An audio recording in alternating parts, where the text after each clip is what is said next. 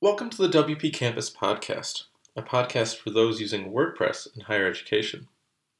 You may have noticed that data privacy has been in the news lately for a lot of different reasons.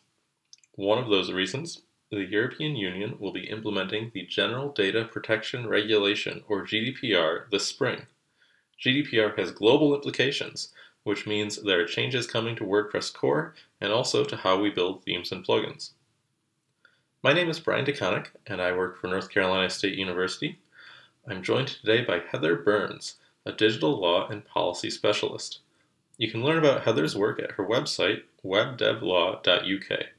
Among her many projects, she is part of the team working to prepare WordPress core for GDPR. She joins us to talk about upcoming changes to WordPress and privacy best practices for site admins and plugin authors. One quick note before we hear that conversation. Our recording picked up a little more background noise than usual this time. I've cleaned things up, uh, so most of the conversation is pretty clear, but if there's anything you couldn't make out, you can visit wpcampus.org slash podcast for a full transcript. Transcribing the podcast is something I've been wanting to do for a long time for accessibility reasons, so I'm glad there were some loud voices in the background this time that gave me the push to finally do it. With all of that out of the way, here's Heather. Thank you for inviting me on, Brian. Well, thank you so much for uh, being on. Um, so, just hypothetically, if there's somebody that's listening who has no idea what GDPR is or mm-hmm. anything at all related to it, uh, what is GDPR? So, GDPR is a renewal and a refresh of the European data protection and privacy structure. Uh, very different from the way the United States works. In Europe, we have a single overarching data protection framework across all situations, all sectors, all business sizes, whether you're the largest corporation or a one woman business, or for that matter, at university. The same set of laws apply to you. And we've been working with a European data protection framework since 1995. So what GDPR is, is it, as, as I said, it's a renewal and a refresh of those rules, which was, you know, desperately out of date. So we're all getting ready for it here. And it is, may seem a little bit cumbersome, but it is ultimately such a healthy business process to go through because everyone needs to go, to go back to basics and examine how they collect data, what they collect data about, why they collect it. And I find the compliance journey is actually so rewarding for people and that it allows them to feel better in control and empowered over the ways they do business with data. Mm-hmm. Yeah, and so I feel like in recent years, especially, data storage is cheap. Um, mm-hmm. So we've all sort of gotten addicted to the idea that we can just keep things forever and ever and ever. Mm-hmm. But GDPR seems like it's going to force sort of a cultural shift. It will, and not before time. I've been speaking and writing about this stuff for years, but even in the past month, all of the news stories that I'm reading have really gotten people not just thinking about these things, but for developers, how the decisions they make on the work can create a snowball which avalanches into a privacy concern. So now's the right time to be thinking about it. Mm-hmm. So um, GDPR is a European Union regulation. Mm-hmm. Um, many, I would say, most people who are involved with WP Campus are not in the European Union, mm-hmm. though we have people around the world. Um, but GDPR does apply globally to anybody who's interacting with uh, people in the EU. So, can you tell us a little bit about about the scope of GDPR and who's covered by it? Well, European data protection law has always been extraterritorial. It has always applied to people within the European Union, regardless of where their data was collected and processed. But because the existing data protection framework was from, again, 1995, when we were you know, floppy disks and dial up, the constant international data flows we deal with all the time, whether that's a client's business records or the data syncing to cloud storage on your phone, wasn't really adequately addressed until now. So GDPR applies to any business organization or educational institution which is collecting or processing data about European Union residents, regardless of their nationality or location within Europe. So if you serve customers in the European Union and you're an American business, you still have to protect their data to European standards. And that also applies to educational institutions, whether it's students, prospective students, alumni. And I think we're going to dive a little bit more into that today. Yeah. Well, I mean, I'm thinking about my own university. So I, I work for North Carolina State, and we mm-hmm. have we have online education programs. We have mm-hmm. international students. We have a satellite campus in Prague.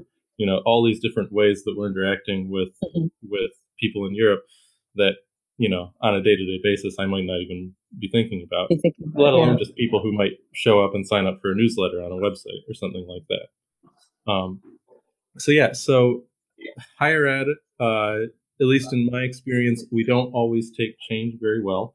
Mm-hmm. um, and in many ways, this is a big change. This is going to require us to mm-hmm. sort of rethink how our websites function and how we interact with our users. Mm-hmm. Uh, looking at WordPress core specifically, what kinds of interactions are we really concerned about? You know, just the core WordPress presentation. Well, getting ready for GDPR has posed a few unique challenges to the WordPress ecosystem. When it comes to privacy, core, all things considered, is pretty good. Um, there are a couple of tweaks and changes and improvements we're making, which we're going to discuss later. But the challenge for WordPress is that a WordPress site is a combination of core and plugins and themes. Mm-hmm. And there are infinite combinations of ways that those aggregated websites collect data, process data, way the website administrators use the data, access the data, or not. So our challenge was to find a way not to, let's be honest, we cannot make any WordPress site compliant with anything. But what we can do is fix what is humanly possible to fix and then provide site administrators with the tools and resources they need to make the right decisions and to inform their site users about the best ways to protect and safeguard their data. Right. So this isn't something I, I have seen you talk about this in Slack and also a recent change to mm-hmm. uh, that was published uh, to the uh, WordPress um, plugin uh, uh, standards that you can't just have a plugin that makes you GDPR compliant no. or makes you you know solves all of your problems magically for you. It's. I like yeah I like to tell people there's actually no such thing as GDPR compliance mm-hmm. because it's a bit like saying you're healthy just because you're healthy today doesn't mean you're going to be healthy in a week. Mm-hmm. So to speak, is about your ongoing everyday business processes, the ways you do business, how you take data, how you store data. And the quickest way to let your standards slip is to ever believe that you're compliant. Mm-hmm. So the notion of just install a plugin and it will do all that stuff for you is something I've been railing against on WordCamp stages for years. So we took the opportunity to have the plugin guidelines amended so that no one can ever say that their plugin will make a site legally compliant in anything, whether that's GDPR or even ADA, or I've even seen plugins that offer to spit out a legally watertight business contract. right, which I know. So there are many things that we've been able to take a look at, not necessarily within very narrow definition of the GDPR compliance deadline, but which have an equally important impact and certainly lay the ground for future work after this deadline we're all hurtling towards. Mm-hmm. I want to talk a little about that future work in a minute, but let's let's I guess dig into some specifics. Um, so I'm a I'm a plugin developer and I'm a site administrator, and I, we all sort of interact with WordPress in lots of different ways. What are some of the specific changes that we can expect to see in WordPress core? Well, I've been working pretty actively since about late January, early February with a core compliance project group, which is Automatticians, plugin developers, um, volunteers, just anyone who is interested in these, these issues of how do we get WordPress ready for GDPR, keeping in mind that, as I said, we can't make a website compliant. Right. So what, what can we do to help administrators get there? So the GDPR compliance project has four areas that we're working on The first is developing tools for core for some of the various requirements of GDPR, such as data export, being able to delete a user's information. Second thing we're working on is a tool to create a GDPR compliant privacy. Because, and I, I just gave a whole talk about this on Sunday at WordCamp London, privacy notices are a big part of healthy GDPR compliance. And the days of these legalese gibberish walls of text are over privacy policies now have to be open, transparent, accountable dialogues with your users of the ways you're using their data and what options they have over it. So that, again, creates a challenge for when you might have a site with 30 plugins and themes and contact forms and social media sharing. So we're developing a tool that will help site users to develop that privacy policy without having to, be lawyers or developers. Third area we're looking on is, is we're going to take a look at plugin development guidelines because any work we might be doing now can only be retroactively applied to existing plugins. If plugins have areas they could be slightly better in regarding privacy and data protection, it's because we haven't clarified that sufficiently enough. So we're going to better define what is and is not acceptable um, for best privacy and data protection practices. Again, not within the strict definition of GDPR as a European law, but as privacy as a general principle. Mm-hmm. And the fourth area we're looking at is for developing information resources for site administrators, everyday site users, and developers on what they need to know about GDPR as well as general best practice in privacy and data protection in language geared towards each of those audiences. Mm-hmm. So this work, fingers crossed with lots of coffee and Red Bull, will all be ready and up and running by the 25th of May, which is the day GDPR becomes enforceable in Europe. Mm-hmm. We're also noting things that we could equally turn our attention to, but kind of putting them on the B list until we're done with this specific deadline. And then we're going to take a breather and come back to them afterwards. Mm-hmm. And so uh, by May 25th, that would also be, uh, I guess, ver- uh, WordPress version 496, maybe? Possibly, yeah. I, I've heard things about five, but you know what deadlines are like. Sure. So, um, so I've I've also I've been sort of lurking in the GDPR compliance channel in WordPress Slack for a couple of weeks now, just mm-hmm. trying to get my get myself up to speed for what I need to know. Um, I'm also I'm seeing some uh, some tools that will hopefully be available for for uh, uh, data review and data export for end users. Can you talk mm-hmm. a little about uh, what those kinds of tools might look like? Bearing in mind mm-hmm. they're not actually real yet; they're they're mm-hmm. still in development. Well, you're welcome to help us test them. um, on data export, users have the right to export all the data that a site holds on them. You've heard the apocryphal stories of people requesting that Facebook send them a copy of their data, and they literally get the, the box, the ream of paper, mm-hmm. post the entire box. So we're looking for ways again to number one, create a tool that will allow the user to request their data export to verify the identity that it's not someone trying to steal your data and for the site administrator to provide a copy of it. And also looking at fitting the functionality into those tools so that it also pulls the required data from your plugins. Mm-hmm. If you think about it, this has been a really difficult but good challenge to get our teeth into. How do we create the functionality to pull all of this information a user or an administrator will need from very diverse plugins doing very different things? Mm-hmm. So we have the export tool. The privacy notice tool is something that really excites me. It will again, coffee and Red Bull willing, allow users to generate a GDPR compliant privacy notice in a page that will be a default.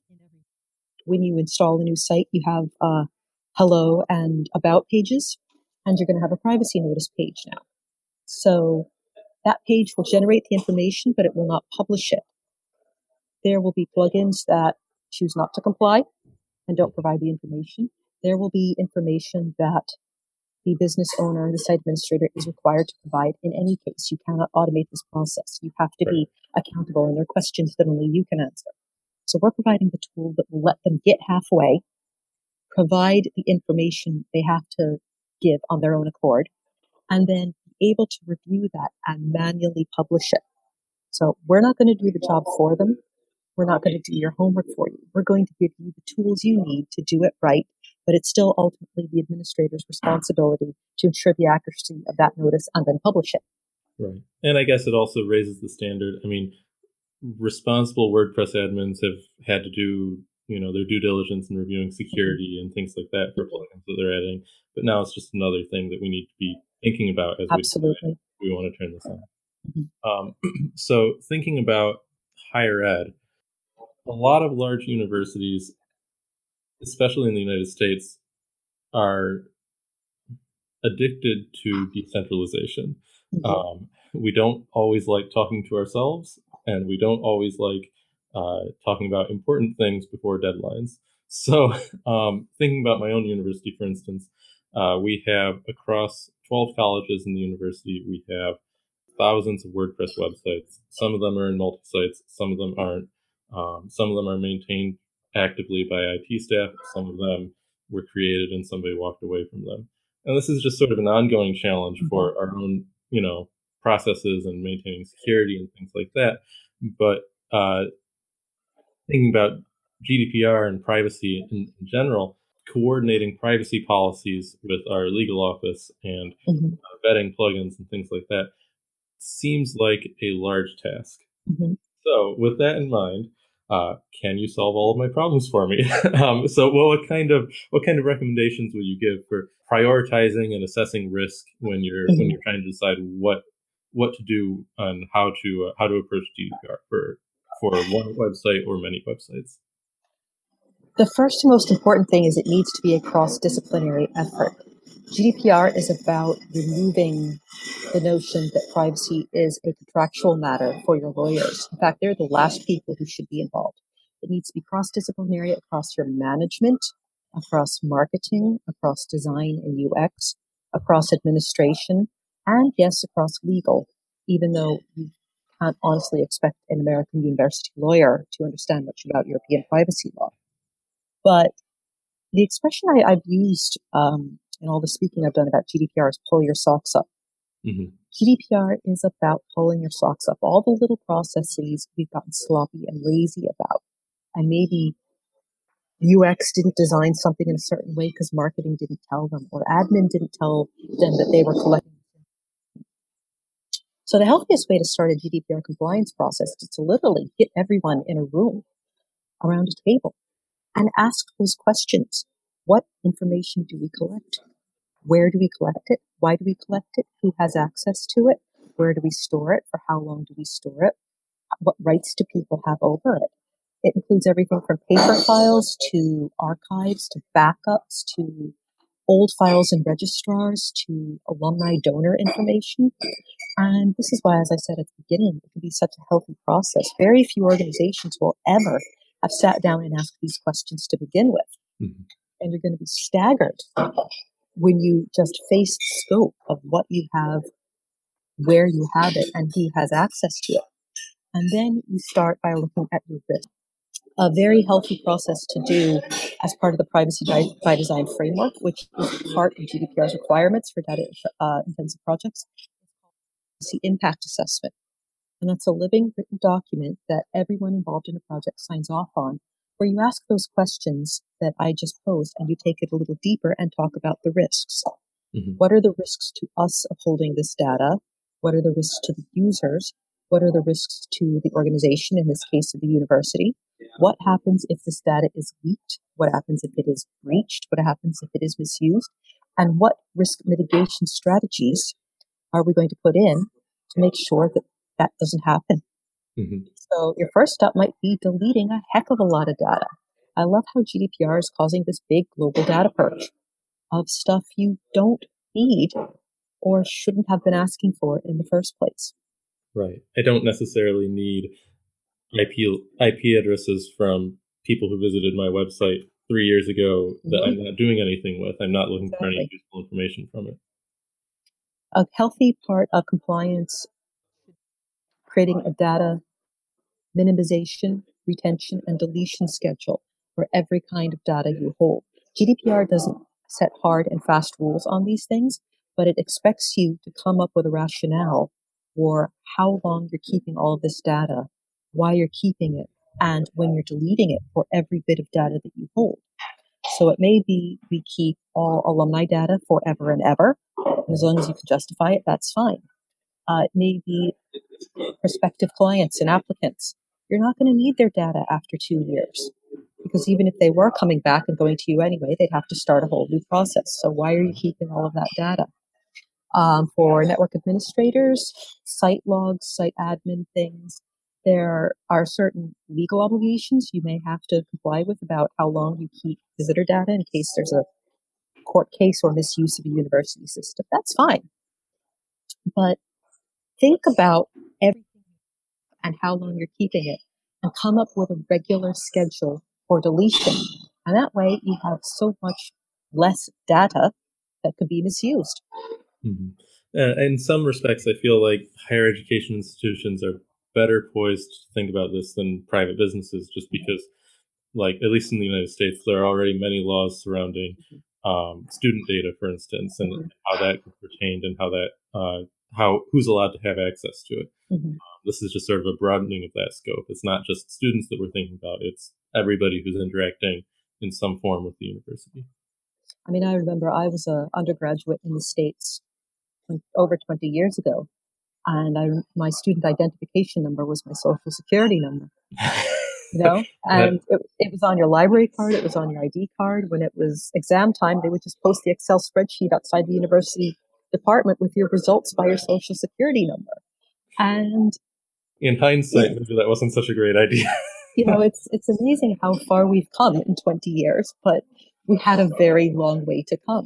Mm-hmm. So it's true that US law has sectoral regulations on privacy pertaining to students, but there is a cultural difference between the United States and here. And I'm not trying to paint any right or wrong, better, or worse. I'm just explaining the difference. The US culture of privacy is you're opted in mm-hmm. and you have to opt out. Whereas the European approach is you are opted out and you have to opt in. So the US approach is collect all the data, keep the data, and if you're going to do something with it later, maybe only then think about it.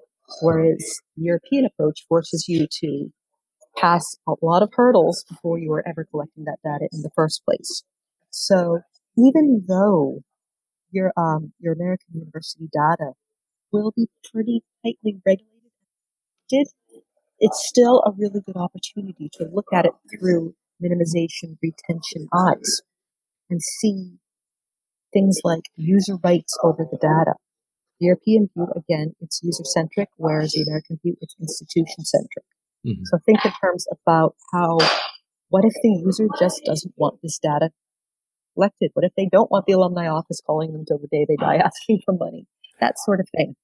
Yeah, I, I think perhaps our alumni office has a different view of that interaction. Mm-hmm. But mm-hmm. but yeah, I mean, this is an opportunity to rethink how how we approach the people who interact with our institution. Um, Absolutely. Going back to, I guess, the mechanics of GDPR for a moment, it'll be fully implemented on May 25th. Um, do we have a sense for what what uh, a GDPR complaint might look like for you know uh, an organization or institution that's not complying? what um, what kind of a process might be followed? I, I assume this is where lawyers get involved. And, Actually, no. It's it's a big misconception because we have a process in Europe where we work through data protection regulators. We have mm-hmm. something like that here. Every nation has a regulator. The closest you come in the US is the FCC, but not really. Uh-huh. It's kind of, sort of, but not really.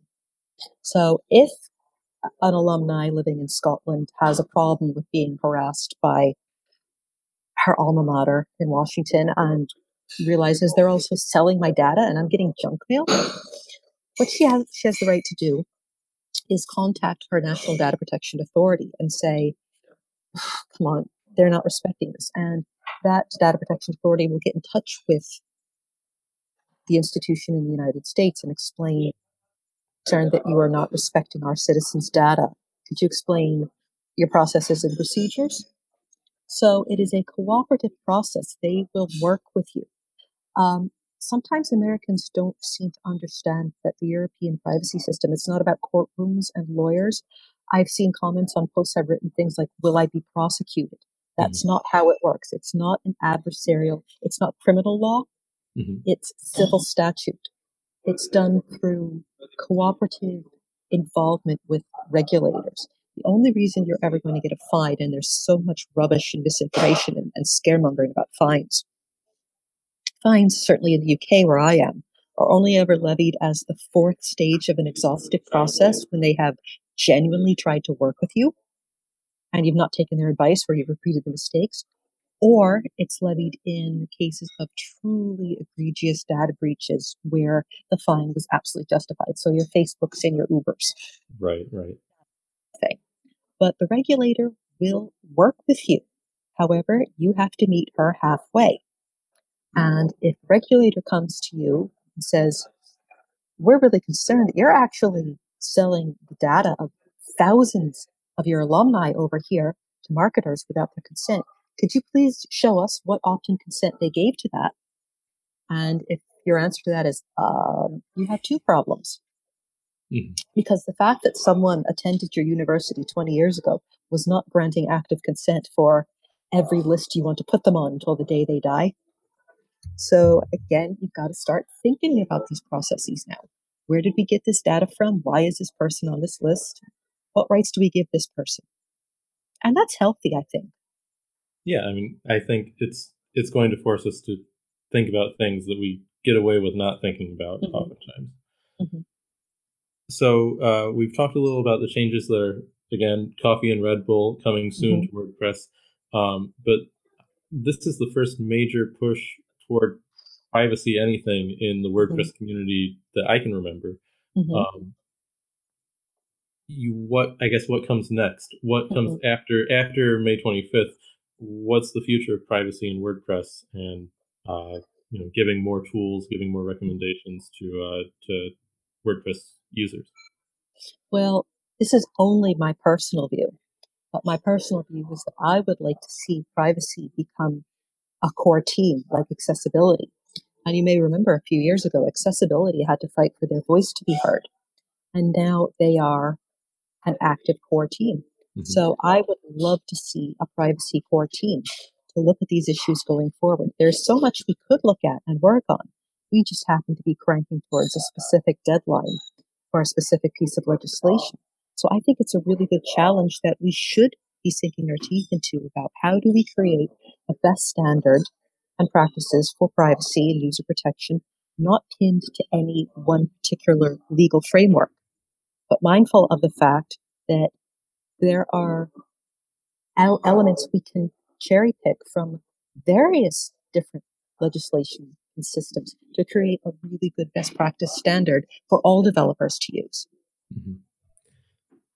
Do you find in so I'm going to pontificate for a moment. What I've observed as somebody following along with core development uh, is there's a lot of enthusiasm for building something like Gutenberg, but core teams like accessibility, um, while while they do have that recognition, there's a lot less activity uh, in those channels in Slack, and a lot less activity uh, just in, in the community in general. Do you find that the interests of the people who are contributing to an open source project, you know, they often tend towards I want to write code, I want to I want to mm-hmm. build something new. How do you how do you balance that with these sort of big questions that that WordPress needs to grapple with and, and make sure that they do get the time and get the attention and get the mm-hmm. bits that they need to get? Well, I've been in the community for 10 years, and it's been my observation that and this is, this is a personal observation. Not anyone is, is welcome to disagree with me.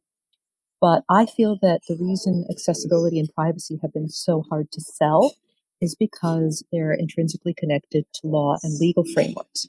And there's a lot of people in the community who see anything connected to law and run the other way.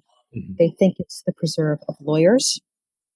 They think that they will be held responsible for any mistakes they made. They think that maybe that because they're not legally qualified, they shouldn't be working on this. But certainly with GDPR, lawyers really do not get, need to get involved. It's a development framework.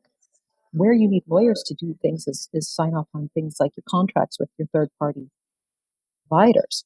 But it would be helpful for us as a community to get over our stigma of anything legal and thinking of it again, not trying to cause a cultural fight, but thinking of it immediately a judge and a gavel and a courtroom and a lawyer talking a load of rubbish.